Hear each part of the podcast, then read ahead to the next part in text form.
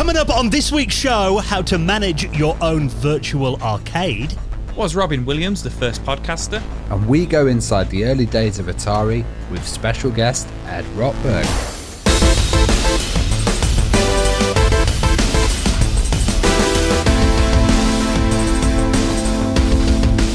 And the Retro Hour podcast is brought to you every week with our wonderful friends at Bitmap Books. Now, one of their books that is fantastic reading for the summer, A Gremlin in the Works. If you're a fan of games like Monty Mole, Thing on a Spring, Zool, Lotus Turbo Challenge, you're going to love this nostalgic trip back through Gremlin Graphics archives. You can check that out and the rest of their retro gaming books at bitmapbooks.com and with our lovely friends at PCBWay. Now, if you're working on an electronics project at the moment, they offer a fully featured custom PCB prototype service with low cost, fast turnaround quality boards, and they offer services like 3D printing and injection molding, and they're big supporters of the retro community. So get an instant quote for your project right now at PCBWay.com.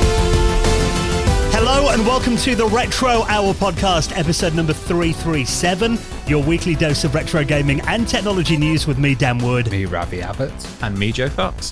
And a very warm welcome to this week's show. Of course, the podcast every single Friday takes you on a journey inside the world of classic video games. And this show, I mean, we get new people coming in all the time, but it's kind of a show of two halves, really, isn't it? First half of the show, we bring you up to speed on all the big happenings in the world of retro gaming from over the last week. And then the second half of the show is when we welcome on a veteran of the industry to share some stories from behind the scenes of some of the biggest video games companies of all time. And today, I don't think they get much bigger than Atari. So we'll talk more about a special guest in just a minute. But of course, well into summer here in the UK now as well. And I've got to say, I think, you know, obviously everything was kind of on hold for the last couple of years. But things are starting to roll again this summer. We're starting to get out and about. We've got events lined up and some pretty exciting stuff coming up over the next few months. Yeah, things are being planned and in the works. You see, um, we do this podcast every week, arrange the interviews and do all of that. And it's quite a lot of work, but also we do a lot behind the scenes. So um, we have been kind of planning a lot of stuff. we we mentioned that we're going out to Norway. Um, there may be some local kind of Midland stuff going on in uh, winter.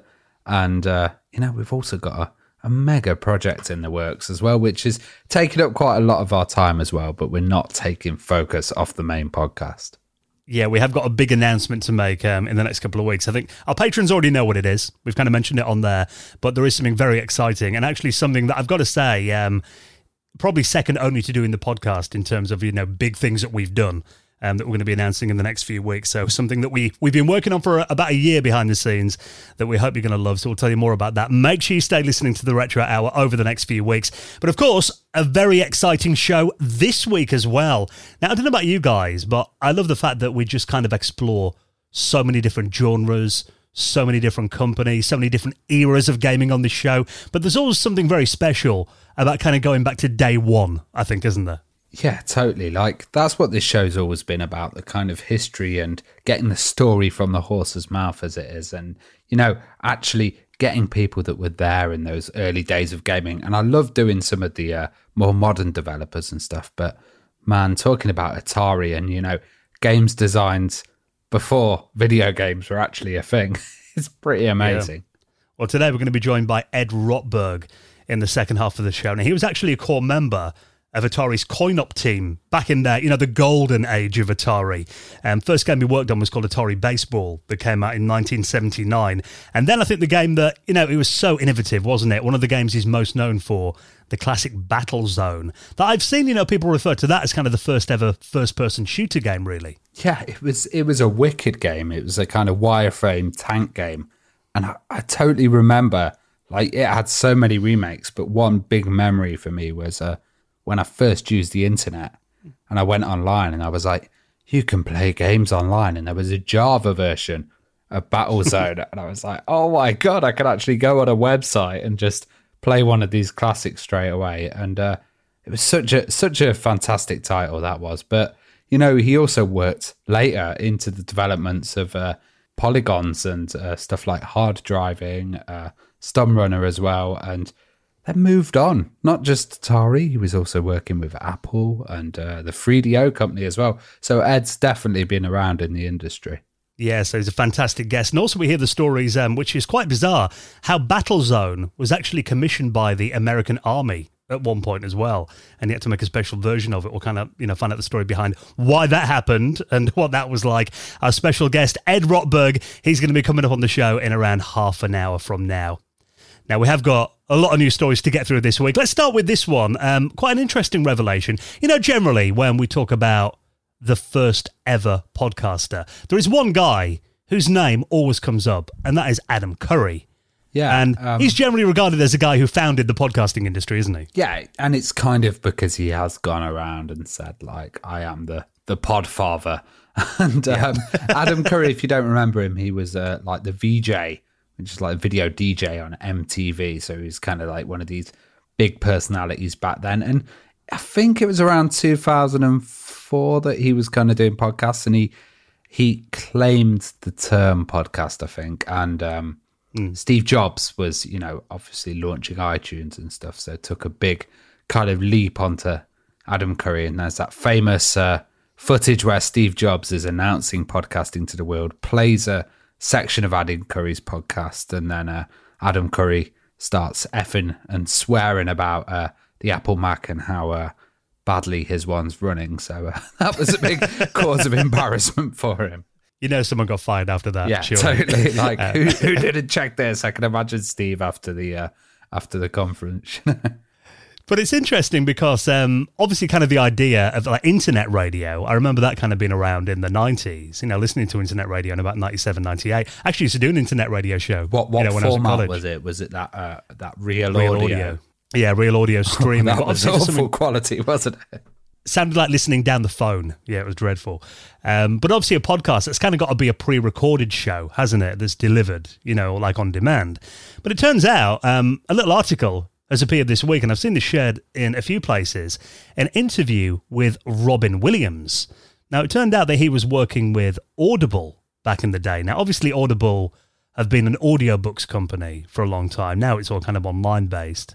Um, but it turned out he was actually doing an internet talk show for Audible that he started in January 2000. Now, I must admit, I wasn't familiar with this show before, but there's quite an interesting little clip here of Robin Williams on the Charlie Rose show in the year 2000 talking about this internet show that he's doing and the description of this. How much does this sound like a podcast? Have a listen. so that we it's will be. basically downloadable sound, means hence the title audible. Oh, yes. edible, which would be food. and uh, it's you can load it onto your computer and then load it onto what you have there, which is a Diamond Rio player, and then you can play it back. And what what is in the archive? Or Yeah, what, but what's on there is uh, some you know stuff with just myself, monologues and kind of freeform. And, uh, and other things which are conversations with friends like Oliver Sacks, Susan Sarandon, John Irving, um, Mario Cuomo. It's all like sound files, so that's normally a music player, which can Yeah. play several hours of music, but you can load much more just sound or, you know, spoken word, 20 hours of spoken word onto one of those. Now, today, obviously, every celebrity's got a podcast where they interview other comedians and their friends. But that sounds like what Robin Williams was doing like 22 years ago. it's really interesting because it's like he's kind of trying to, it, it, it definitely sounds like he's trying to describe a podcast before we knew what a podcast was you know hmm. like it, he, he's hitting the nail on the head you know he's like oh it's files you can download and it's conversations and monologues like it is it, 100% i would say that is essentially what a podcast is and what's that like four years prior or something like that which is just absolutely crazy um, I mean, I didn't even know what an MP3 player was in the year 2000, Yeah, which that's- is also really interesting. That's quite cool that he actually mentions the Diamond Rio. Like, you know, later on. My first MP3 player. Yeah, later on they'd be like, "Oh, the iPod, that's what you put it on." But it's so early; it's like the Diamond Rio. I don't think many people will actually remember this as well. Like, if you showed a kid this nowadays and said, "This is the first MP3 player," or a very early one, they'd be like, "My God!" I showed my little nephew like floppy disks and cassette tapes and asked him what he thought they were. And he's like, oh, I don't know. Do you, do you scrape your car with that or something? He had no idea what they were. I mean, you could do. use CD cases for that, obviously. Um, but also, I mean, I'll link up this article with the Robbie Williams clip in there. There's also a page of him trying to explain what it was to a very befuddled Jay Leno as well. That kind of reminds me Have you ever seen that clip of uh, Bill Gates trying to explain the internet to David Letterman Yeah. in like 1995? Yeah, yeah, yeah, yeah. It, it, it- yeah, you know what? It's it's quite similar to that actually. Now, now you say that, and now I think about it. But yeah, just was, uh, Robin Williams of all the people, what a guy, eh? there was a lot of that kind of bad explanation of internet. Uh, there was that guy, I think it was a senator, and he was like, "The internet's a series of tubes, and if the Oh, tubes yeah, get blocked up, yeah, it was the maddest explanation, and that became a meme." Yeah, well, it's, it's really interesting to look back on that kind of, you know, it just seems so innocent now, doesn't it? I guess the difference was that it wasn't distributed by an RSS feed, but I think, you know, podcasting now, you get them on YouTube and all that. It's not necessarily a, a defining factor of a podcast. And it was paid for as well. But quite interestingly, if you want to hear kind of what could be the world's first podcast, there is um, a little clip of it in this article on Pod News that I'll link up as well, where you can hear a Robin Williams chat with uh, David Crosby from the year 2000. It's like a two part interview as well. So, um, yeah, quite interesting to see where it all began. Who'd have thought? I mean, I love Robin Williams, but who'd have thought that he'd been, you know, responsible for kind of our future careers one day? Thank you, Robin. So I'll link that up in our show notes at theretrohour.com. Speaking of future careers that you dreamed about as a kid, oh, who didn't want to run their own arcade? I uh, definitely didn't. I'd probably be like Nessa from Gavin and Stacey. That's a really good reference. I love that. I uh, I still want to run my arcade, but um, luckily I can now in the virtual world if I wanted to. But um, have you guys kind of noticed this like recent uprising? I say recent, maybe it's been around for a long time, but ga- mundane jobs being turned into games. What was it? That Power Wash Power wash, simulator? power wash was watching simulator. Someone played that on Twitch the other day. Yeah, my my wife was playing that the other day, and I'm not gonna lie, I've had I've had a good bash on that as well. Um, but yeah, lots of these games like chore simulators and stuff like that. But this is Arcade Paradise, which is coming out um, on August 11th for PS4 and PS5, which I guess is in the kind of the same vein of that genre of like mundane tasks, but there's a little bit more 80s to it. So essentially, you uh, play as a 19 year old college dropout who's been tasked by their father to go start their own business, and essentially, you can start your own arcade as well as starting a laundromat, which uh, is pretty cool. But um, yeah, you you you essentially complete like mundane tasks, like you know, em- emptying the change machines and em- you know, cleaning the washers and cleaning your arcade machines and stuff like that. But off the back of it, it looks very 80s and nostalgic, doesn't it? I guess this concept is a new one coming from kind of crafting games and stuff Yeah. like that, where you you have to do the, the grind, and this is called Ar- Arcade Paradise, the grind. And I, I play a lot of these games, and it's it's weird. It's kind of therapeutic, you know, just uh, Yeah. grinding and doing repetitive tasks and continually doing that. But putting that in another setting is quite good, and it's it's a weird dynamic, isn't it? You know, as humans, we go and do work, and then as kind of our As- relaxation, as and entertain- as entertainment, you're sit- digital work, sitting yeah. there and doing digital work and you know it, it it comes back to me playing that power wash simulator with my wife. It makes me sit there and go i could be a power washer. Like and you know this will probably make me think like i could be you know run my own arcade. But you know you you're completely right. It's you know it's it's in the same vein of i guess a similar vein of like these theme park games like theme you know theme park and theme world and stuff like that you know where you're essentially creating the arcade and you know building it yourself. But what i think's really interesting is to buy your arcade machines you literally have to use your like tablet to go on ebay and like bid on them and buy the arcade machines within the game. And obviously you use the money you make from you know your customers coming to your arcade and your laundromat and stuff like that to then buy your games and obviously generate a profit and stuff like that. So you're doing this in game then? It looks like an Apple Newton or yeah, you, you literally play an Apple Newton, and it's like while you're in game, you go on eBay and bid on the, the arcade machines and stuff to then bring into your arcade. Um, you know, you can buy a DeLorean as your car and stuff like that. Like, there's just so much like 80s and 90s nostalgia in it. Um, I'm not too sure. You know, I'm looking here though, and the prices are like seven thousand dollars. I'm hoping these are not in-game purchases. no, they're not reeling. I don't think they're. It's all part of the game. It's all part of like upgrading your arcade and stuff And like can that. Can you play the arcade games as well? I'm not hundred percent sure. Like from looking at the the trailer and kind of like reading the descriptions of the games and stuff like that, there is screenshots of the arcades being played, and there's like a little beat 'em up game. but I I think it might just be in the vein of. Do you remember in like the first theme park games where you could ride the Yeah. ride? I think it's just like that. You can go I, to the I, I arcade see that they're they're playing solitaire on the Windows computer. so Yeah, you you, can can, go into your office and do that. Yeah, you can play solitaire, and I think you can go up to the arcades and like watch what's But being you know the amount of games you get these days where there are playable arcade machines in there, like Life is Strange and yeah, Call of Duty and stuff. It wouldn't be too much of a stretch to have some kind of simplistic clones of old arcade Yeah, games or even these uh, VR arcade recreations that we're seeing. Mm. Um, this adds an extra element of play on top of that, where it's not just an arcade and you're walking around going to individual machines. You've got to maintain it and you've got to, yeah, you know, Yeah, well, uh, you- d- you- do you- like uh, management style stuff. yeah, and and like you say, there's that maintain element. You literally have to unblock toilets and clean the toilets and stuff as well.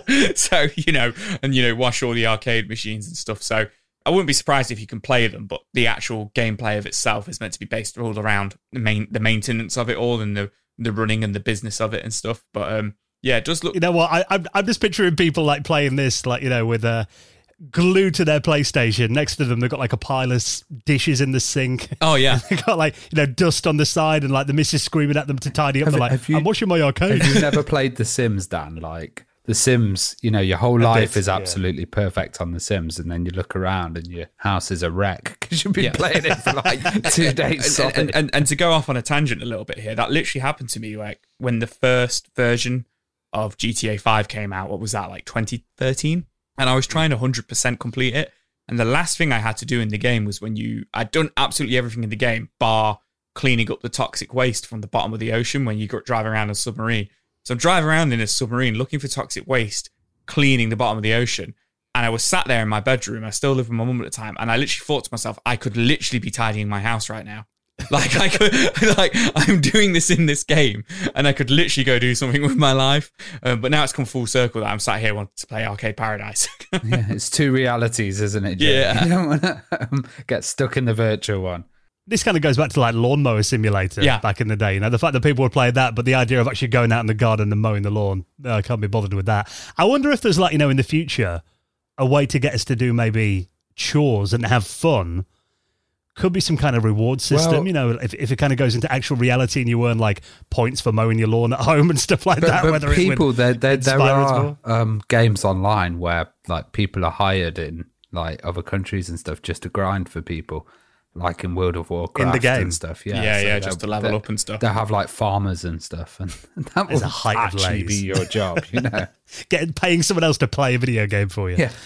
But I've got to say, this does look fun. Arcade Paradise coming out on PS4 and PS5 on August 11th. It looks like it could be a game that could be quite easy to do in virtual reality as well. I'm wondering whether there'll be like a VR version yeah, for the new PSVR 2 headset, um, which wouldn't surprise me. It looks like it's kind of built for that, really, doesn't it? So um, if you've ever dreamed of running your own arcade, They just need Um, um, the the two P pusher machines, and if a kid knocks it, you can run out and shout at them. That'd be quite good. Come out running with a mop in your hand to fight them or something.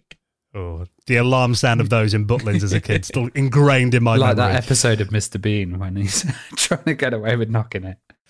So bringing it back to the real world, if you want something to uh, spend your hard-earned cash on this summer, we see a lot of these coming along recently.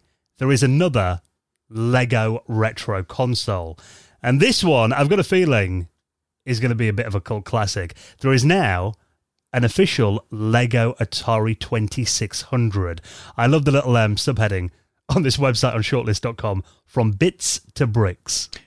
I'm surprised they haven't done that bits to bricks already. Like or Lego have like s- you know snatched that or something. But yeah, man, this is cool. Um, obviously we've already got the uh, the NES one that came out a good couple of years ago now. This is going to be available from August first, so from Monday Next week. next week, and it is going to be two hundred and nine pounds ninety nine pence or two hundred and thirty nine dollars. So as always, Lego on the on the expensive side, but um, does look really cool. It's a, a essentially you know a one to one scale of the Atari twenty six hundred, which I really like. Um, and then also it comes with um free cartridges of um Asteroid, Centipede, and Adventure, which also come with their little like cartridge like holder, like bookshelf that you build as well, which I think is really really cool. What do you guys think of this? Um, I think obviously it's a partnership with Atari. It must be. Uh, yeah, it's it's it's in and, it's in line with the 50th anniversary of Atari. Yeah, and it and it shows yet again that Atari are doing more things and actually kind of getting to those retro gaming fans and stuff and moving more away from these uh, virtual coins and hotels and all this kind of stuff. Yeah. Well, well, funny enough, this website says this is the best thing Atari has, has actually done, and Atari aren't even doing it. It's Lego. yes. I think price wise, you could probably buy a twenty six hundred. Um, Oh, easy. oh yeah, price, easy. yeah. Yeah. yeah, yeah, You could. You know, maybe people will do that. Maybe people, Lego enthusiasts, will see this set. You know, in the official trailer, um, they get a guy who's like, "Oh, I had an Atari when I was eight years old, in 1980," and you know, he's like, "I'm 50 now, and this has just brought back so many memories, and it was so amazing to build it and stuff." But it also begs that question of, off the back of that, how many people are actually going to go out there now and buy and try and find an Atari 2600, you know, and be like, "Oh, I want to play this again." And it's uh, begging, it's begging for Perifractic Gaming to um, kind of put a board in there and turn Oh, into yeah. a real, real device, which he seems to do with a lot of like the Lego kind of stuff. Yeah, I've got to say, even though it's pricey, it does look very good. I mean, it's um, a replica of the original Woody, isn't it? Yeah. And like you said, to scale, you got the switches on top as well. You get the three cartridges to that actually fit in the front of it in the cartridge slot. By the looks of it, you even got the controller that you make as well. Um, which you know, if you ca- if you kind of squint and don't look at the the joins, it does look like pretty much an, an original. Oh yeah, it, it looks like a one for one, but you know, I'm I'm gonna I'm gonna throw it out there. I think you're still building your Lego DeLorean for about ten years ago, aren't you? Aren't you, Dan? So uh, Yeah, I'm waiting to go back in time and start it again. You see. um, the weird thing about it is as well, like you can kind of take the top off, and there's a, like a section which is a recreation of a house. Um, Yeah, what's or- that about? like an apartment, and there's a little cat in there, like an old payphone on I- the I thi- wall. I it's think like a real mashup. it, of it's stuff. meant to be like a bedroom, you know, of like a typical typical Atari player, like in the seventies or eighties. Like you know, there's a boom box on the back, and there's some posters, which I think might be Atari, you know, meant to be like Atari games. Um, but like you say, it's, it's a bit random. There's a CRT and a cat and stuff, but it's cool. you know, you take the top off, and there's the bedroom in there. that bit to me just feels completely unnecessary. The fact that you know it is that's never going to be seen unless you open it up, Mm. and this set is already two thousand five hundred and thirty-two pieces. It'll probably take me fifty years to build Yeah, it. Keep the you pace that I do it. I guess that's like But- a justification for the fun aspect of it, having the room in. And otherwise, it may seem like too adult nerdy. Um, like you know, if if you were going to get a kid this or something, you know, Yeah, I suppose parents might want to build it with the kids or something. Yeah, I, gue- I guess they had to have some sort of gimmick as well because the NES one, you had the CRT TV that came with it, and you know you cranked it and it played Mario on the screen, yeah. and you know you'd put the cartridge in the cartridge slot and stuff. So, uh, you know, and I guess they wanted to avoid just doing the same thing again and just having an Atari game on a CRT. Um, so maybe that's why they've done the several cartridges and the little bookshelf, and then obviously the, the bedroom on the inside is probably their kind of like answer to that. You know, having the gimmick in there, I guess. The thing that always gets me about the um, 2600 is those metal toggle switches that they have at the top, and they've done them really well. They look they look really good. I hope they're functional. That you could actually knock it down a bit. They're probably not. two hundred and nine pounds though. Now I've got to say I haven't really bought any Lego since I was a kid. I mean, I used to buy you know small Lego sets and stuff.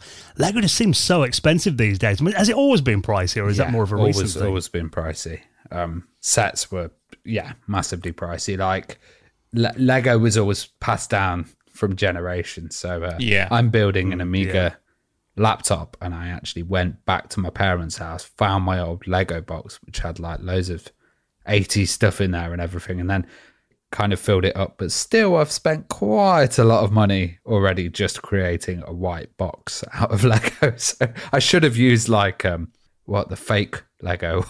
you know? Stickle bricks. I think sticker bricks are a Lego uh, thing, or Yeah, Mega Bloks. Mega Bloks. That's the Yeah. one. Yeah, that's it.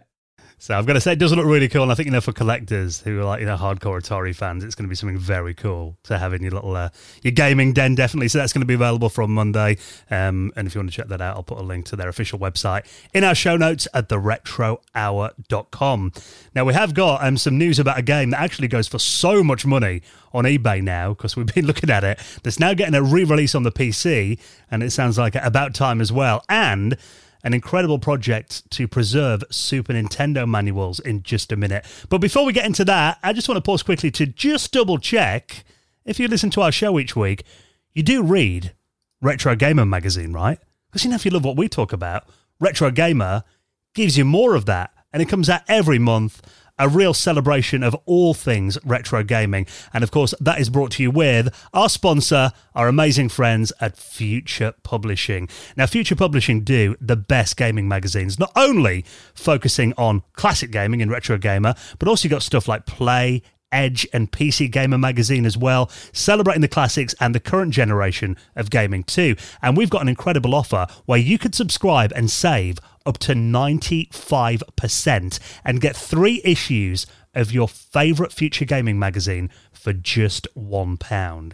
Now, get your phone ready. I'll tell you what you need to do to get this special offer just for listeners of the Retro Hour in just a minute. But we've actually got the magazines in front of us here. And uh, I mean, we'll start with Edge Magazine, Ravi. That's something, again, I mean, we've done episodes about the history of Edge, a really credible British gaming magazine that's been going since the mid '90s and it's still going strong today. Yeah, it's um, it's it's not always retro edge. You know, they have retro sections in there, but it's more about the kind of future of interactive entertainment. And uh, mm. they're looking at a Plague Tale, which uh, looks really awesome, Requiem. And uh, I, I, I actually subscribe to Edge. You know, I, I find some interesting writing in there, and uh, you know they've got like independent reviews, a lot of first looks, and uh, insider access on games as well.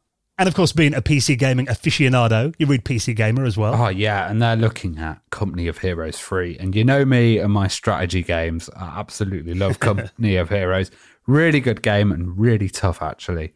Um, you know, you've really got to think about your units and stuff in there, and also Warhammer 40k Dark Tide as well.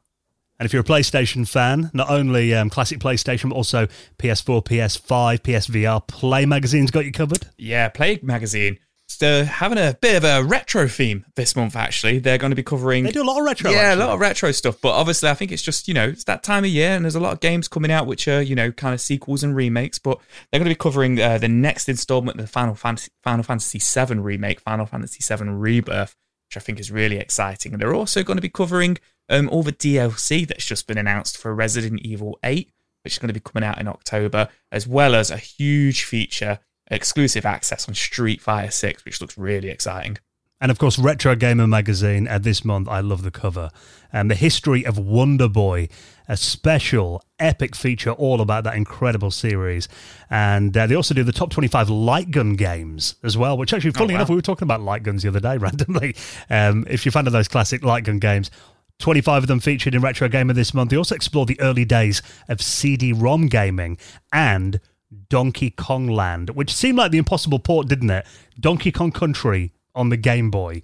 So you can check that out and lots more and subscribe to your favorite future gaming magazine. Now, we've got this incredible offer for you right now. If you want to get three issues of your favorite future gaming mag for just one pound, open a new tab in your browser or your phone right now and head to magazinesdirect.com slash retro hour and save up to 95% on retro gamer edge play or pc gamer on the website magazinesdirect.com slash retro hour and a big thank you to our friends at future publishing for their support of our show now, a couple more stories before we get into our special guest, Ed Rotberg. He's coming up in just a minute.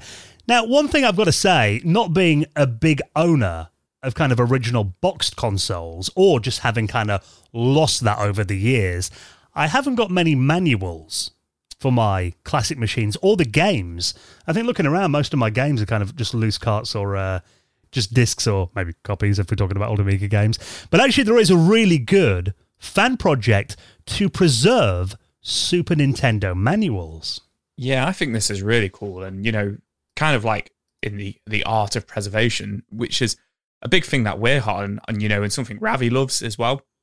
You know, preserving this media, which you know could become lost, you know, over the next couple of years or decades. I really, really love this project. So, a streamer called Kerry Hayes, also known as Pebs on Twitch, essentially was going for a full Super Nintendo UK uh, library. And essentially, when they got around to 650 games in the library, they thought, you know what? Like, I really should preserve this. So they started scanning in the manuals, and it's not just like, you know, one page of it or the front of the book or anything. It's the whole manual, and they're all like in really, really, you know, really good to mint condition because obviously it's, it's a collector. You know, while doing this project with the help of like you know forums and you know Reddit and stuff like that because I'm part of a lot of these like you know collecting um, sites even on Facebook and stuff and these groups you know for I do it for like Sega Saturn and stuff obviously mm. managed to compile the entire PAL library you know of like good to mint condition manuals and you know spent the best part of the last year or so essentially uploading all these manuals onto this uh, onto this database which I think is really really cool you know and as of July 2022 we've got the entire PAL library completely uploaded for people to check out. I just love the fact that this project probably started like, I'll just scan one. Yeah. I might as well do another one. Yeah. And, and then it's that realization of like, oh, wow, you know, I'm probably close to an entire set here. Maybe if I reach out to some people who have some super rare games or better condition, you know, manuals and stuff like that, we might be onto something here. You know, and like I say, in terms of preservation, I think this is really cool because of, you know, Nintendo aren't doing this, you know, Sega aren't doing it for the Mega Drive or anything mm. like that one of my fears is obviously something I always joke about is Nintendo going to take this down? Surely not. Hopefully not. Well, you never you, know. Well, it's, never... it's, it's it's on archive.org. Archive.org mm. have a probably better reputation than most for having stuff up. They have That's had good. Nintendo stuff taken down, but um, out of all of the places, I think archive.org is probably the best to have it on. Yeah, that's good. You know, and Hayes has said they're not in it to make money. They're not going to charge people for this or anything like that. You know, you can just go look at it and stuff. There's been a few comments is somebody going to try and do the full Japanese library. Um, there was a lot more Japanese Super Nintendo games than there was uh, PAL and US, but you know it's definitely a massive, massive start. And the quality of it, it's very readable. You know, it's it's not blurry or anything like that. It looks like digital images. You know, like as in the original kind of like drawings of them. They've been scanned in that well. The high quality scanner yeah. by the looks of yeah. it. It's weird as well because occasionally I don't know about you guys. Did you ever kind of read game manuals when you were a kid? All the time. Yeah. All the time. I used to love like reading fighting games and reading the stats all about the fighters, which would sometimes have their birthdays and their heights in there and stuff like that. Or storylines, um, you know. Storylines, yeah. you know. Yeah, definitely. It would add extra content and, and mm. kind of context to the game as well. I used to do it, particularly with um, kind of cassette games on the Commodore. I'd always kind of look at the inlay and there'd always be like, you know, a couple of pages. You know, you'd fold it over and there'd be a story about you know, some kind of breakout clone. And there'd be some like massive backstory behind it. And you thought, oh, okay, cool. Um, obviously, some got an active imagination. But yeah, I think it, it is interesting to kind of look back on it. And not only that, but also I find myself over the years, you know, maybe playing a game and then finding a scan of a manual online because I couldn't do a certain thing in a game. And, you know, maybe a control. I'd seen someone do something on a YouTube video and didn't know how to do it. And then mm. finding a manual online as ah, so you do that that button combination, and that's how you do. It. Yeah, it. you maybe you learn something after years of playing yeah. the game. You're like, oh, there's this function that I never actually bothered with. I I really actually learned to get into manuals for that reason because I had so many games that I was struggling with, and I'd just pick up and I think I'll be fine on this, and then uh, once you've actually read the manual, it had a lot of information, and that was like before you'd have like you know pop up tooltips or you'd have like guides within the game or even like you know tutorials or mission briefings at the beginning and stuff where you actually get to learn the functions because a lot of games started like holding your hand later on didn't they? And they were like oh, they all do now yeah. Yeah we'll take you take you through and you know you have to do this huge tutorial. I remember um, Full Spectrum Warrior, letting Joe play that, and he was just doing the tutorial for about forty. yeah, it was like two hours to get yeah, through yeah, it. Exactly. Whereas back in the days, that would have just been a huge thick manual that you'd have to sit and read through. I mean, manuals kind of vanished, didn't they, around just after the the PlayStation Two era, really. I suppose, in the original Xbox. I've got some, you know, PS2 games with pretty thick manuals in there when you open the cases, and then obviously when PS3 came along with Blu-ray discs and those smaller cases maybe it was the fact that you know they couldn't fit them in, or like you said, just kind of bake them into yeah. the game. But it always felt like you're getting value for money when mm. you picked it up and had a really heavy manual in the inside of the case. You do get some in those like limited edition versions of stuff now, mm. and like you know special prints, but also it's it's really um it's really kind of reduced now. So a lot of the time, I found you get really basic instructions about four translations into different um, languages, but also just kind of legal mumbo jumbo and stuff yeah. in there, and there's not really the information or the the love and passion that was put into it. So uh, great to see these online. Yeah, and hopefully that will uh, inspire lovers of other systems to do the same. You know, it'd be nice to see a full Mega Drive manual scan up there and, you know, other future systems as well. So um, definitely worth a look. That's on archive.org right now if you want to check out those Super Nintendo manuals collection. Now, we were talking about a PC game. You mentioned Limited Run there, actually. We were looking at um, copies of Blood. Now, today, randomly, you were in a, a retro gaming shop and you saw a copy of Blood in there for um, about a hundred pounds, and we thought, oh, that's a bit pricey. Then we looked on eBay. Yeah, um, Blood's Blood's an interesting title. I I looked at it uh, years ago because this was also built on Ken Silverman's build engine, which was a mm.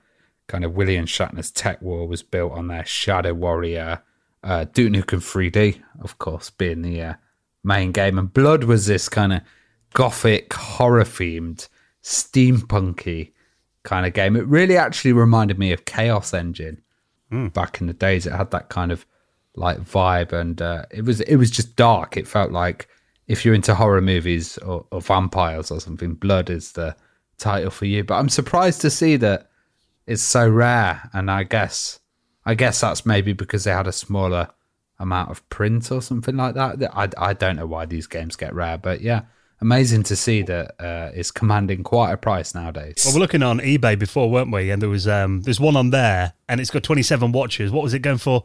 Fourteen hundred pounds. Yeah, it's currently I think on, they're selling for about three hundred at the moment and stuff. So. Yeah, that was like a, a mint condition one, wasn't copy. it? But still, yeah. but yeah, I, I, don't. Like you say, Ravi, it's interesting that it's um because it's got a big fan base, and you like you say, it's in the heyday of like Doom clones, if you will, and you know that kind of two D to three D uh, engine and stuff like that. And Blood's one of those. I'm not a PC gamer, as you guys all know. I'm the console guy, and Blood's one of those games I've always wanted to play. Um, and you know, this is really cool that it's getting the limited run collector's edition that's going to be coming out later this month, uh, coming out next month. And I just wish they were bringing it to like PlayStation and Xbox. It is still exclusively to the PC, which is mm. quite interesting because uh, often when limited run do this, they will put it out on the Switch and the PlayStation as well. I've just um, um, realised why it was it was so rare because it was shareware, of course. Ah. So uh, you know the full retail version. A lot of people would have got the shareware version and maybe upgraded that, but there we go. Uh, not bought the uh, full retail CD-ROM big box one. Yeah, there we go. Oh, that's interesting. Um, but in terms of priciness and stuff like that, it's still you know kind of holding on to its price. Um, Limited Run are going to be doing the blood, the fresh supply collector's edition, which is one hundred and fifty dollars which comes with obviously comes with the game um, and a big box version of the game, which is very cool. But it comes with all sorts, like an action figure of the main character and sticker sheet and prints and um, a, a liquid filled mouse pad, so a blood filled mouse pad, which is really cool. Oh no, um, yeah, kind of gross, kind of cool. gross, but really cool. I can't actually find a listing for just the game itself though on their on their website. So hopefully they do just do the game as well, and not just this hundred and fifty dollar version of it. This version uh, was Nightdive Studios. Yeah, uh, who created it, but it was recently actually commissioned by Atari as oh, well. Oh wow! I was going to say um, Night, so... Nightdive have recently done all like the Exhumed and uh, Power Slave like remakes and stuff or remasters, haven't they? So that's really cool. That yeah, it this. kind of passed on to Atari. Mm. Uh, the Blood Blood brand and Blood Two as well did, and uh, yeah, this one's got like compatibility with modern operating systems like 4K uh, anti-aliasing, ambient occlusion, and all these kind of modern improvements. In, in play online in co-op mode as well, you know, on modern servers too. Um, they've got local split screen in there. One thing I think is really cool is you can roll your roll your own soundtrack as well. Um, so you know, kind of put your own files into the game. Look fully up and down with a new 3D view. So I guess in the build engine you couldn't look up and down, could you? It was just left and right. Yeah, I think so. Um, I, th- I, think it might have been faked up and down. Mm. like, you know, yeah, maybe. I'm i know what sure. you mean. Yeah, yeah. So it looks like um, if you're a fan of the game, the price here, $149. If you want a nice box copy of it, like we said, we're selling for a lot more on eBay now. So it would be a good way to get a nice mint condition of it. And for collectors, I mean, of these kind of cult games now, just getting all the extras that they're offering as well. I think is very, very cool. So that looks like it's available now um, in pre production, actually, in order right now on their website at limitedrungames.com. Now, we're going to be joined by our special guest, Ed Rotberg. He's coming up on the show in just a minute. Now, before we do that, just another quick mention from one of our supporters, and that is our friends at BetterHelp. Now, obviously, the world has kind of been all over the place. I mean, so much has changed over the last couple of years. And not everyone's had an easy time of it over the last couple of years. It kind of varies, but I think there are definitely ways that we should be paying a bit more attention to our mind and a bit more self preservation. I think that's one thing that definitely I think has come out of the last couple of years. Oh, 100%. And, you know, I'm, I've said it before on the podcast, I'll say it again. I'm a really, really, really big advocate of looking after yourself and especially looking after your mental health. And, you know, people get poorly, people get sick, and we accept it. You know, when somebody gets the flu or somebody gets a cold or even hurts themselves, breaks a bone or something like that. But there always still seem to be this stigma and I, of, around mental health. And I'm a strong believer that you don't have to have any sort of like diagnosis into having mental health. Sometimes we can just feel under the weather in our brain, mm. in our mind, a cold for the brain. And sometimes that can get to us and it can spiral out of control and it can make us worse. So I really, really implore people to check out BetterHelp because it, it helps so much just to talk to somebody, you know, whether that's over the phone or even just over a text box, just getting it off your chest, even if there isn't, you know, anything there what you feel like is making that happen. It could just be you're feeling a little bit low and a little bit under the weather. Yeah, so this is our sponsor this week, BetterHelp Online Therapy. Now they offer loads of different methods as well. You know, it can be video, it can be phone. Even if you know you're not comfortable doing that, it can be live chat only therapy sessions that you do on your keyboard. You don't have to go on camera if you don't want to. A lot more affordable than in person therapy, and you can be matched to a therapist in under 48 hours as well. Now, we think this is a really important service, and we're really pleased to be working with BetterHelp, and that we've got a great offer as well. So, if you want to take advantage of this, our listeners get 10% off their first month by heading to our website, betterhelp.com slash retro. Use that custom link so they know that we sent you betterhelp.com slash retro and i'll put that in our show notes and a big thank you to our supporters at betterhelp now, before we get into our chat with um, our special guest, Ed Rotberg, quick reminder that we do have a Patreon that we run for this show as well. If you want an easy way to support us and uh, get lots of bonuses, you get the After Hours podcast, where we're actually uh, just about to record one after this, where we're going to be talking about the best video game sequels of all time. And also, you get the normal show early most weeks, you get it ad free, you get extra patrons only content, and the big thing is, of course, you will get a mention in the most prestigious high score table in the world of retro gaming, and that is the Retro Hour Hall of Fame. Hall of Fame. And one new supporter to give a massive thank you to this week. A big thanks to Mikey McCorry, who backed us on Patreon. Really appreciate your support. And if you'd like to join him as well and the Retro Hour community, we'll see you on Discord and in our monthly patrons hangouts and give you a mention in next week's Hall of Fame. All the details to join our Patreon are at theretrohour.com. Right then, time to get into this week's special guest, getting some memories from the early golden age of Atari with our guest Ed Rotberg. He's next on the Retro Hour podcast.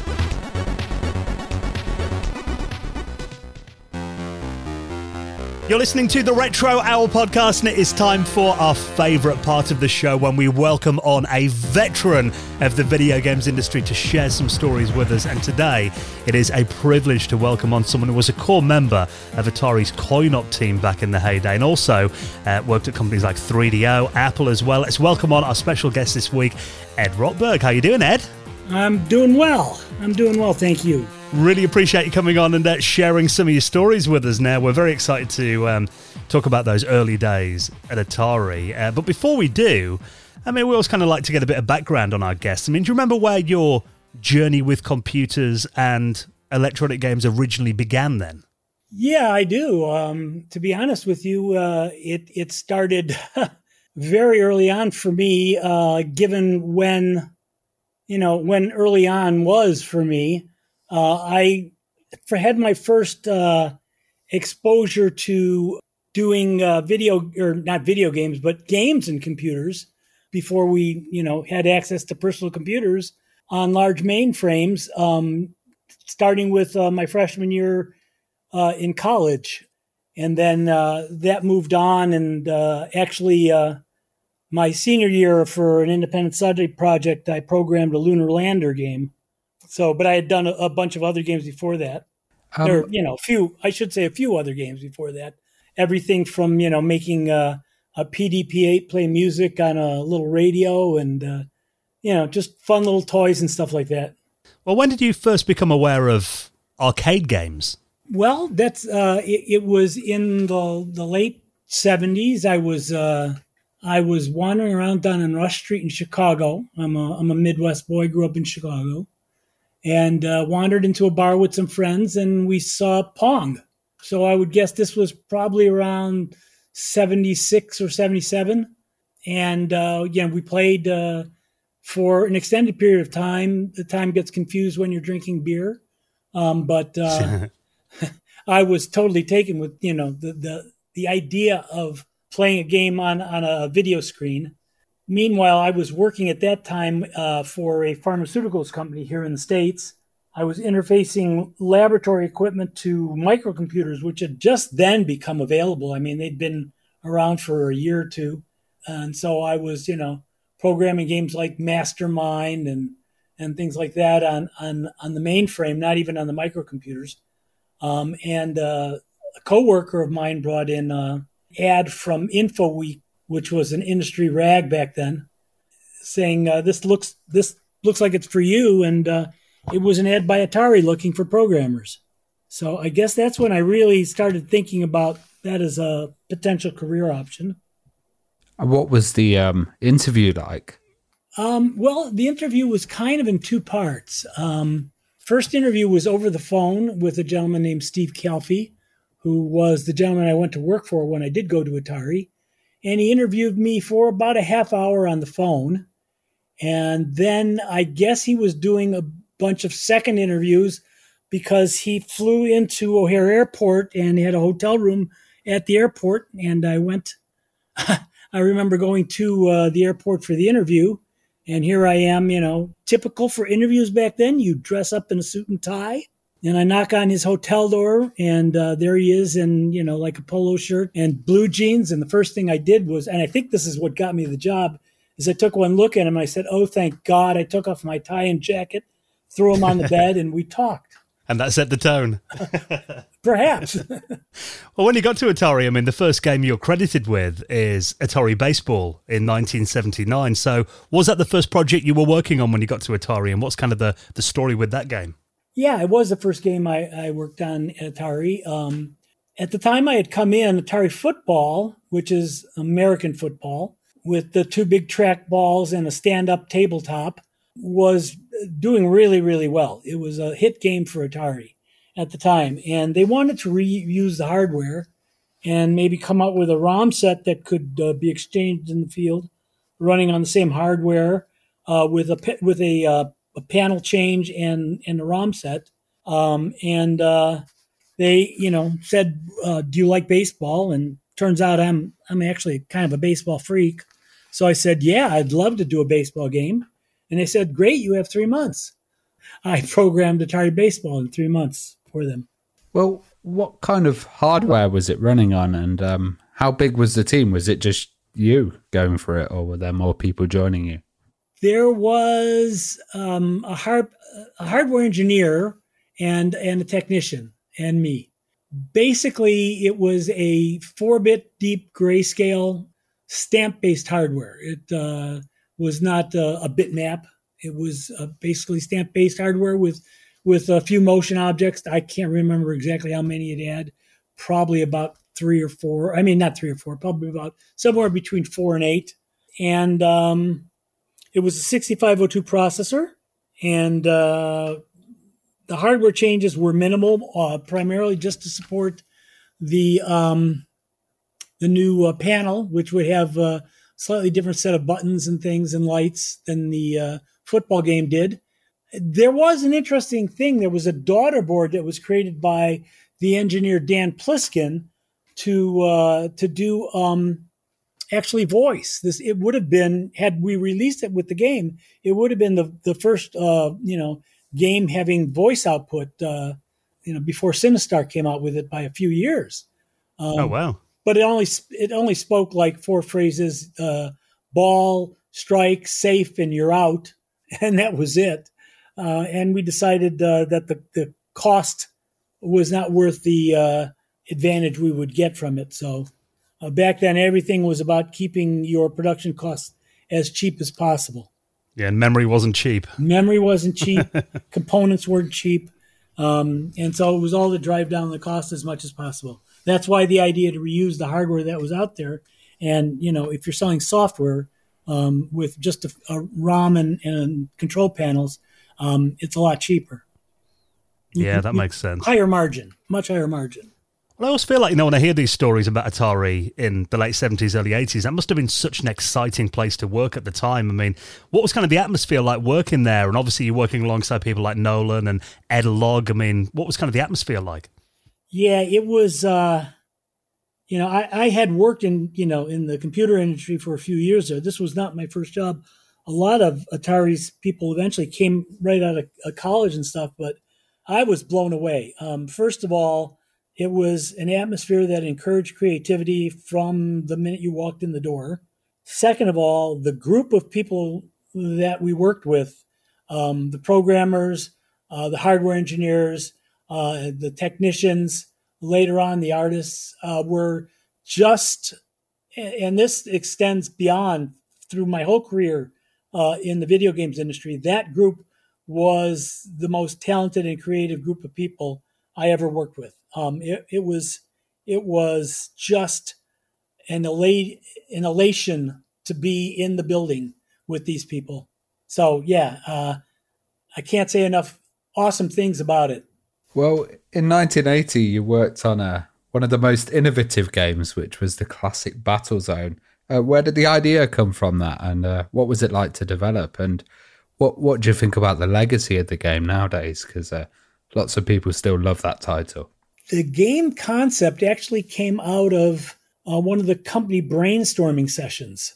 There was a once a year, uh, the company would solicit from all the, or I should say, the coin op department. There was a consumer group, and they were very separate, uh, to be honest. Even though engineering for both groups were in the same building, the the coin operated group solicited game concepts from everybody in the coin op division, whether they were in manufacturing, whether they were in documentation, management, uh, programming, it didn't matter. Anybody could submit an idea.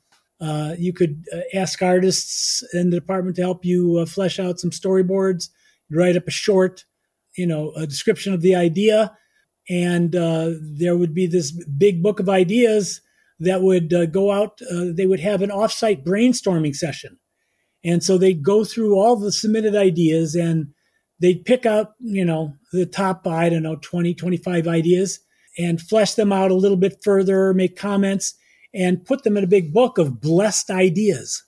And so um, when that book came back and I was ready for my next project, Morgan Hoff, who was a project leader in the department, a hardware engineer and project leader, um, decided he wanted to do a first person tank you know, Atari had done some top down tank games, combat, and they called Tank and Tank 8.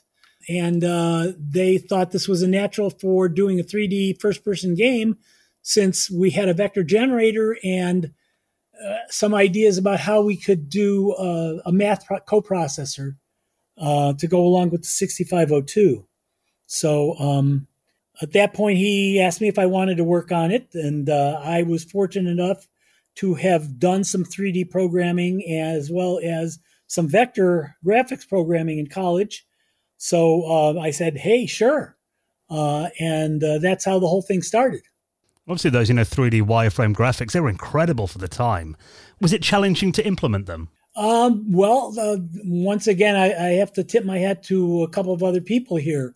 Uh, Mike Albaugh uh, and Jed Margolin worked together to create the the 3D math box, and uh, Jed came up with uh, uh, the idea of I don't know how much you know about 3D math and the history of it and everything like that, but it was primarily done with uh, you know three by three or four by four matrices back in the day. Um, But Jed had the idea that if we were really playing this game on a 2D platform, you know, uh, basically tanks moving around on a flat ground, we really only needed to do a two by two matrix. Um, and then still you would have to do the uh, perspective divide at the end of the uh, pipeline. Um, but that became possible to do with the help of this 3D box, uh, 3D math box that was made up of a bunch of 2901 bit slice processors. Now I'm getting really techie here. Put together, you know, the the code that would uh, format the uh, data in the proper format, uh, shuffle it off to the uh, processor to uh, transform a bunch of points, uh, then once again reformat them off to the the math box to do the perspective divide, which would have taken forever on the 6502 and that's how we got the went from 3D points in 3D environment to 2D points on the screen. Uh, there was a lot involved uh, in organizing the data to make all of this efficient. Yeah, that's how that all came about. How important were instructions, and did players ever kind of struggle with arcades and just the concept of actually using it? There wasn't a lot of struggle with Battle Battlezone. I never really heard about any and you know this was like still early on in the days of arcade games and video games to begin with you always were striving for the simplest instructions if if, if you needed to put too many instructions down on the control panel uh, your game was going to have a problem to you know um, because back at this point we still had very you know novice players there there these were not seasoned you know gaming people so you wanted to keep instructions and keep the concept as simple as possible so that there wasn't a steep learning curve. Well, even read, you know, talking about Battlezone, quite an interesting piece of trivia about that game is um, the US Army commissioned Atari to create a special version of that game. I mean, what was kind of the, the story with that then? Because that was quite unusual. Yeah, um, not my favorite chapter in the history of Battlezone, but um, one of the guys I was working with, uh, well, who worked at the company, uh, was a manager there named Rick Moncrief. He had been contacted by, or at least Atari had been contacted by a group of uh, retired generals, and they ended up sh- shoveling this off to Rick. And uh, they were interested in pursuing a training device using the Battlezone hardware, something that would train uh, their soldiers to. Uh, they could have a game where they could uh, get useful tactile feedback and and operational feedback uh, for one of the uh, fighting vehicles, the Bradley fighting vehicle that was being produced. And after Battlezone was finished, Rick came to me and said, you know, this was a few months after Battlezone had finished, and said, you know, you know, we've promised these guys we're to get something to a demo together for them for the next. it's a thing called TRADOC, and that's where you know it's training for you know various military groups would get together and discuss different ways and they wanted to propose training them with the game and uh, they wanted a demo unit that would uh, demonstrate that soldiers could in, improve their efficiency and competence uh, by playing uh, a game and so i had uh, th- this the next TRADOC meeting was like three and a half months away so i had like three months to develop this it was not trivial. We had to develop an entire new controller. There were a lot of things involved. Uh, they basically wanted to train the gunner position, uh, but the vehicle had to move as well. So there were things with that. There were like four uh, different types of ordnance on these vehicles uh, a machine gun, incendiary shells, armor piercing shells, and TOW missiles.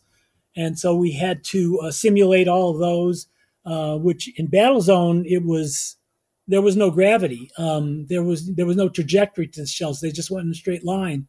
Well, all of these weapons, with the exception of the TOW missile, had to deal with gravity, um, and mm. there had to be ranging uh, information, and so it was a fairly hefty project to get done in three months. I basically lost that three months of my life. I would go into work in the morning. I'd work about 16, 18 hours. I'd come home, go to bed, get up, kiss my wife goodbye, and you know, rinse and repeat for three months straight, including weekends. So, um, yeah, it was a big burnout for me. You know? It also sounds like you know, because before that, you mean you're making games that are designed to be entertainment and fun. Now all of a sudden you're doing like a, a simulator for soldiers. That's quite a change in in ethos as well, isn't it? I suppose. Yeah, it is. And in in fact, I um, at the, the the brainstorming session that came up during the time of, of this. Uh, I did go off site for that.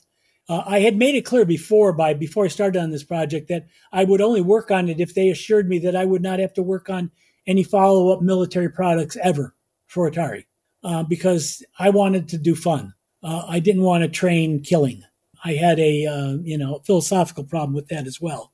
So um, they agreed to that. And uh, at, at the brainstorming session, I made a very impassioned plea that this was not a business that Atari should get into.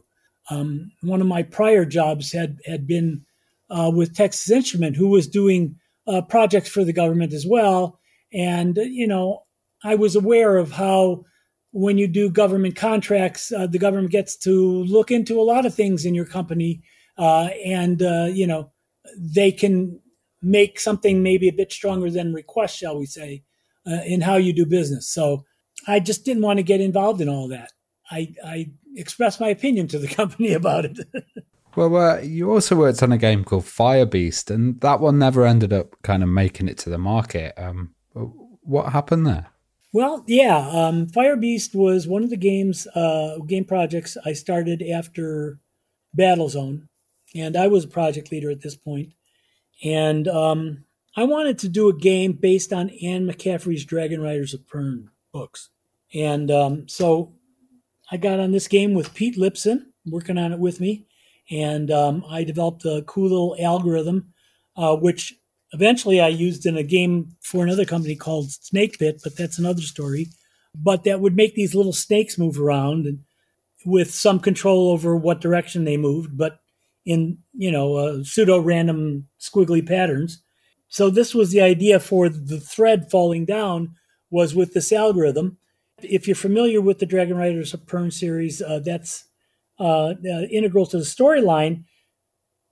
But I ended up leaving Atari before that project was finished, and I said to the company, uh, to the management, I said, please, you know, try to get a license for this, for this IP, so that you can put out a game called Dragon Riders of Pern. Um, they ended up, uh, you know, I guess attempting to do that and couldn't come to agreeable terms, so they changed the direction. The game became known as Fire Beast. Pete Lipson finished it on his own, and uh, he has one at you know at his house but that's the mm. only unit I know of that exists to this day. It did. It was not a commercial success. I mean, around that time, you know, if we're talking like as we're getting to 1983, of course, we had the the great video game crash in North America. Right. I mean, how did that change things, and what are your kind of memories of that era?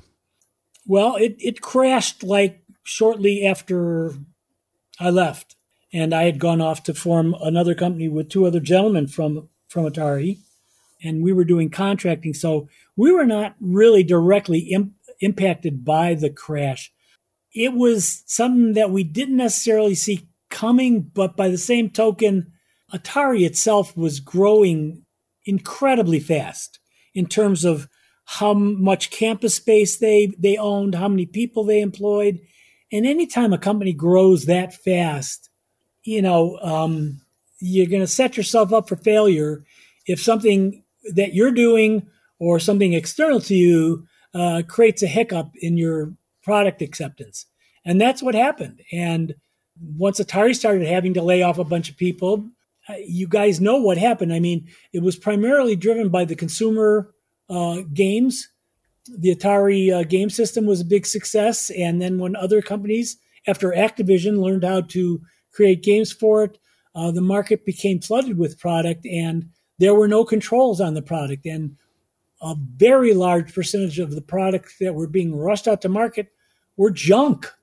They weren't good, they weren't fun, but they were cheap. And that basically, you know, broke the back of the system.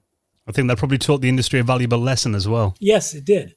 You know, it took a while before the Nintendo home game system came out uh, with their controls on quality uh, at Nintendo, um, and that uh, that uh, I guess, uh, renewed consumer acceptance of uh, home video games at that point. Well, around this time, you left to form your own company, as you mentioned. Um, so, what was the story there then, leaving Atari and um, running Videa when you went there, when you set the company up? Yeah, um, well, the Activision group had left uh, the consumer side of Atari, um, and they were off there making a whole lot of money. Atari had a bonus plan for when we did some games. Uh, those of us on the teams uh, that of the games that did well uh, would get uh, remunerated uh, with a bonus. We were not really privy to how that was calculated. And um, then another group split off from the consumer group uh, to form a company called Imagic. And three of us decided, mm, maybe we should do the same thing on the on the arcade side of the business. And so we went off and we formed our own little company called Videa. Um, we did some. We did a, a, couple of arcade games for Gottlieb, neither of which were a big success. We also did some engineering uh, that was more of a success, uh, not in the video game side of things, but uh, for a point of sale kiosk uh, using Laserdisc. So, you know, we were employing people. We, you know, we're making money. Um, we hadn't made ourselves uh, fabulously rich until, uh, and we didn't make ourselves fabulously rich, but Nolan Bushnell, who had left Atari, he knew about us, knew what we were doing. And when his non compete with Atari ran out, um, he had Pizza Time Theater at this point, which was a a pizza restaurant where they had you know arcades inside and animatronics and things like that. And he decided to buy our group so that we could engineer games exclusively for Pizza Time Theater and distributed them from, from there. And so he bought us out and we became a division of Pizza Time Theater and he renamed uh, our group to Sente. The story behind that is Atari is the name of a move in the game of Go. Mm. Sort of like in in uh, chess, it's like a check when you put someone in a check. In Go, uh, a loose equivalent is to put someone in Atari uh, to claim Atari position on the board. Um, well, the, checkmate move of the counter to Atari is Sente, and so we thought it would be really cute to call call the company Sente, like a yin and yang kind of thing. Yeah. well, what memories have you got of that era? It was a move for me out of direct product development. Uh, I was implementing tools. I was directing a group of programmers. I was you know, you know, doing, you know, some co-programming and it was less fun for me by a long shot. And I was less good at it. I'm not a great manager. I'll be the first one to admit it. And so I eventually parted ways with Sente and went back to work with Atari, which was now a very much different group.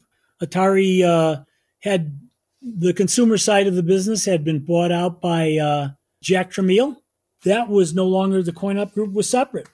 But, you know, I still had a bunch of friends over in the coin op group and they welcomed me back to come back to work for them at that point. And so I did. That's awesome. Um, I was wondering, there was a standout game at the time, which was uh, Blasteroids, which was a kind of take on asteroids and took it to the next level. What were the ideas behind that? And uh, why why did you guys think that asteroids needed like this boost? when I came back, you know, uh, first thing I got to do is figure out a game to create.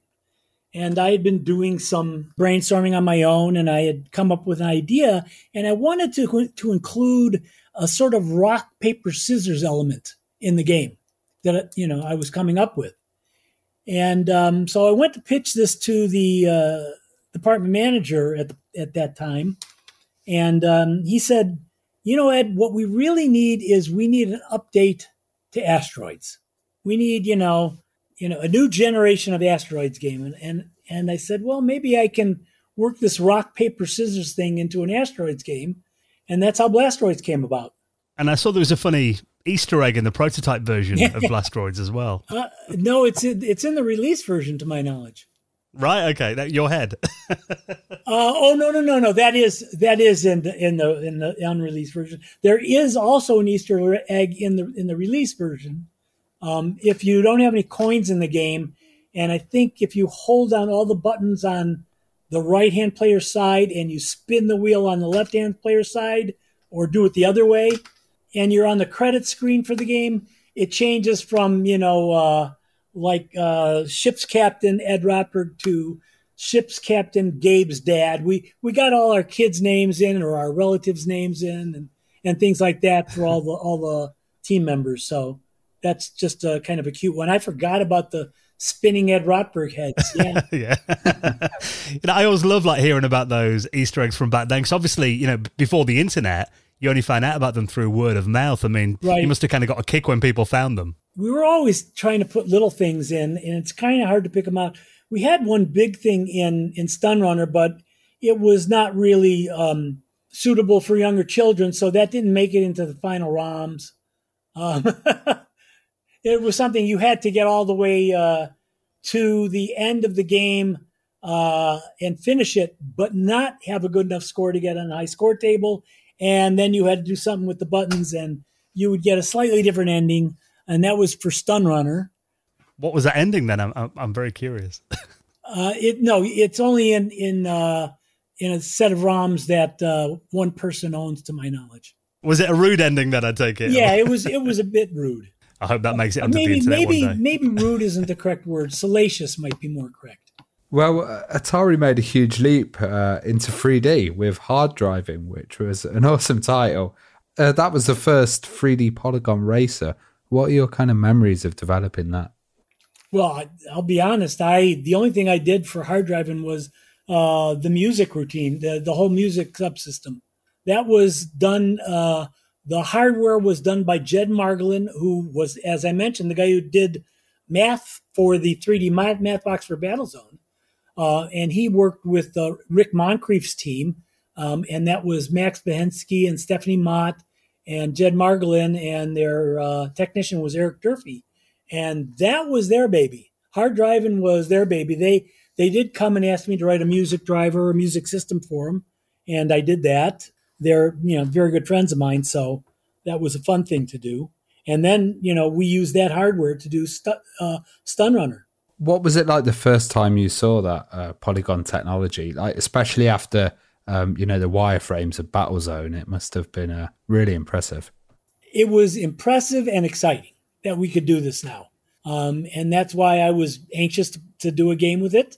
Um, and the, the game I did after that was a game I did with Ed Logg, which was a wonderful experience, uh, which also used uh, that hardware uh, as a base, a base hardware, it's obviously modified. I always imagine, you know, looking back at that game, what a big challenge it must have been. You know, because they went to quite a big effort to make it accurate, didn't they? And obviously, Oh, having all yeah. the physics as well in a racer. I mean, do you remember that? You know, from observing their work on it and obviously being part of the team, was that a big challenge to implement that? Oh yeah, I mean it was it was um, racing physics, if you will, up to that point had all been pretty much fake. You know, just make it something easy. The players can turn the wheels however they want to turn them, and you'll figure out the car will just stick to the road.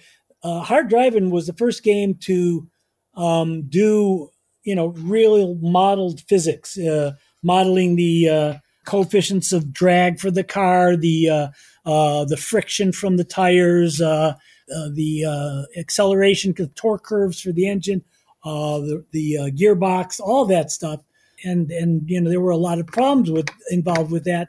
Uh, for example, you would used to pretty much do all of your physics during the video blanking of the screen, uh, uh, or if you did have really good hardware, you know, uh, during frame time, but you would only do it once a frame. Well, it turns out if you try to do that with real physics, the whole model becomes unstable very quickly.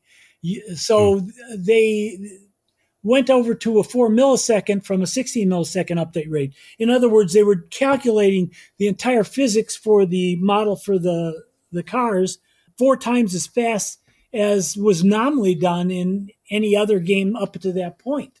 So it was a real breakthrough. Yeah, obviously, you were talking about S.T.U.N. Runner before. I mean, um, obviously, that technology you mentioned was kind of based on the Hard Drivin' technologies.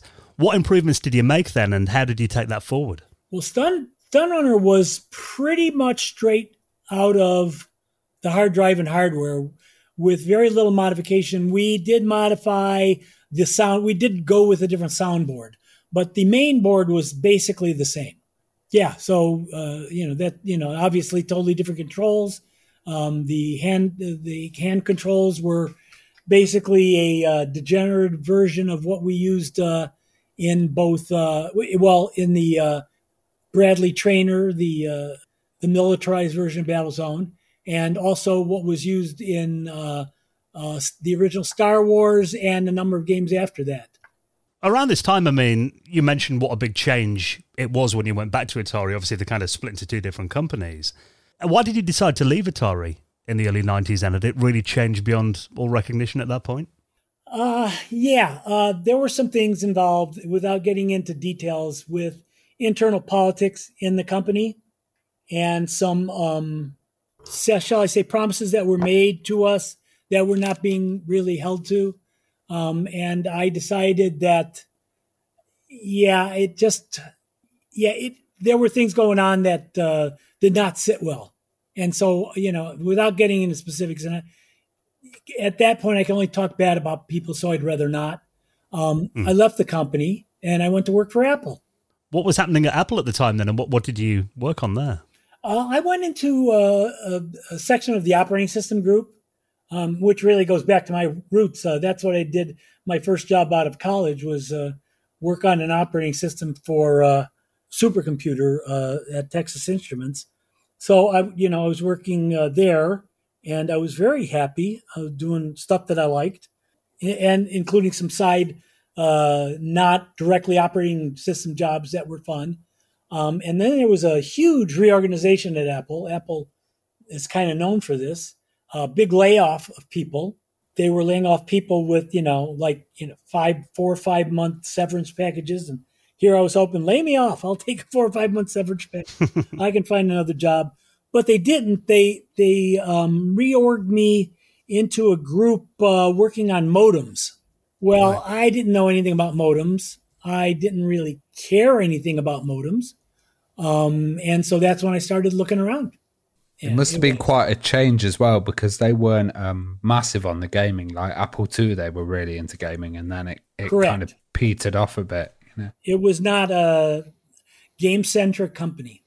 That said, there were there were a few veterans that were working at Apple, so uh, that was that was kind of fun. Well, you also worked at uh, 3DO, so you definitely got around. did yeah, you? Yeah, that's where that's where I went after I left Apple. Did you end up meeting Trip, and uh, how did you get involved oh, yeah, with 3DO? I, well, everybody who works at 3DO meets Trip. Um, he interviews everyone that gets hired or that an offer is going to be made for. But beyond that, um, I eventually, uh, shortly after I started there, uh, I was originally uh, in a slightly different position, but shortly after I got there, they moved me into the studio um, and I reported directly to Trip at that point. So yeah, I know Trip pretty well. well, you know, when you first joined 3DO, then I mean, what kind of what was the atmosphere like there? Because I, I, remember when you know I first read about 3DO, what a promising company. Oh yeah, it seemed to be at first, and obviously it had you know some huge industry names there as well. And that that technology, I mean, even though it was very expensive, it was streets ahead of anything else we had at the time. I mean, what, what kind of your memories of that? Um, it was very cool. Um, there were a lot of uh, people from the in- industry who uh, I knew of but didn't know real well, like uh, R.J. Mical and Dave Needle, and uh, and so um, Dave Maynard, and uh, you know uh, just a, a, bunch of people that were people that I respected from the video games industry were at work at at 3DO. So I thought it was like a great opportunity for me. And you mentioned people like you know RJ and Dave Needler. Obviously, they were the one of the main guys behind the Amiga and then the right. Atari Lynx as well. It always felt like they were, you know, developing these incredible products that just for some reason didn't succeed as well as they should have in the market. I, I still to this day don't understand. Well, I have my an idea of why, but the Amiga was probably just released too early. It was not a stable enough hmm. product mm. when it was released, and a lot of people washed their hands of it early but I thought it was just an incredible box. As far as the Lynx, I still don't understand why that didn't take off. The 3DO yeah. was a, a, a, real kind of different idea, setting a standard and having multiple third party companies involved. Did you um, end up talking to any of these companies and was there much uh, kind of like input from them?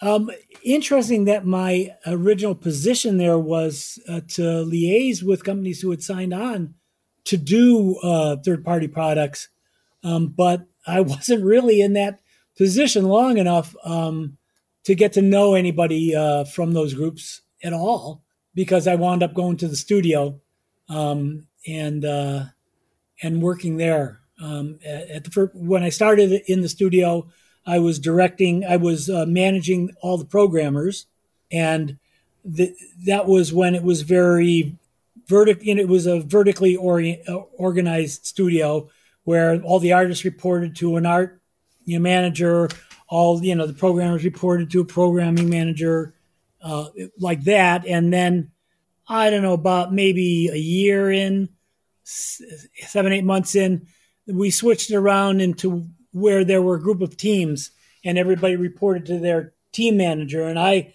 I became a, a director of one of the teams. So um, uh, that's how things evolved at 3DO. And when the hardware made it onto market, then I mean, did you? Yeah. Did, did you realize that it wasn't going to be the success that kind of the team hoped it would be pretty quickly then? And what, why do you think it didn't succeed? Uh, Well, it's always software. For these things, it's always software. I mean, the 3DO hardware wise was limited. At, at the time it was coming out, um, the true 3D machines were were being developed. They were in developed Yeah. by by Nintendo and Sony, and and you know we we heard reports of them. Um, so the only way the 3DO could have made it into that business was with really really strong third party and studio product coming out quickly, and that just didn't happen for any number of reasons. Uh, you know, part of it was we were based uh, strictly on um, CD uh, for CD-ROM for you know, uh, and that was slower. And part of it was a lot of the established groups were still working for you know Sony and uh, Nintendo and Sega, and it was hard to pry uh, talent away uh, to work on the 3DO. So um, once again, I, I I believe it was due to the software. Yeah, 'cause I mean, it was a strange time, wasn't it? We kind of went from it was that middle ground between the Genesis and the Super Nintendo and the PlayStation. Where, I mean, really, I guess the 3DO's main competitor, Right. You know, in terms of new consoles, would have been the, the Atari Jaguar, which um, suffered many of the same problems, didn't it? Even though it wasn't exactly. You know, they couldn't get yeah. enough software for it, but it was kind of in the same in the same boat as 3DO in terms of capabilities as well. Well, interestingly, I mean, you know, the modern day incarnation of Atari, it's been through many different hands. I don't know if you keep an eye on what they're doing today. I mean, they've got a new console out, and you know they're, Yeah. they're bringing out some classic 2600 games on cartridge. I mean, have you kept an eye on them? And what, what do you think of what they're doing with the brand today? Uh, I've kept a kind of peripheral eye on it. Um, it it's not really you know anything that that captures my imagination. You know, uh, as you, as you point out, they're re-releasing a lot of old titles. There's a large interest in retro gaming, and um, and then you know uh, that's what's going on. It's just not something that grabs me anymore. So, have you completely left the industry these days? Then Yeah, what, what I'm retired. now? Oh, I, I play games. Yeah, are you still an avid gamer then? avid um i'm a, you know i still enjoy games um i do a lot of board gaming as well and things like that my my son is a big time gamer and uh you know uh every year like we we meet up at this one gaming convention in madison wisconsin in october that's something we share he lives across the country from me so i don't get to see him often enough I was, I was wondering, have you got any of that uh, original Atari hardware, and do, do you play on it, the original machines, or are you kind of emulating it? Um, I have one box left. I had a number of different, you know, arcade machines for a while, but wound up not having the room for them. And so I have one that's sitting in storage, a Battlezone, and that's that's it. That's all I have from those days. Yeah, you've, you've got to keep that one though. Yeah, yeah. Oh, well, Ed, it's been absolutely incredible hearing some of your stories and your memories. So, uh, thank you so much for coming on and uh, being our guest and chatting to us this week. It's been wonderful talking to you. Thank you, guys. It's been a pleasure.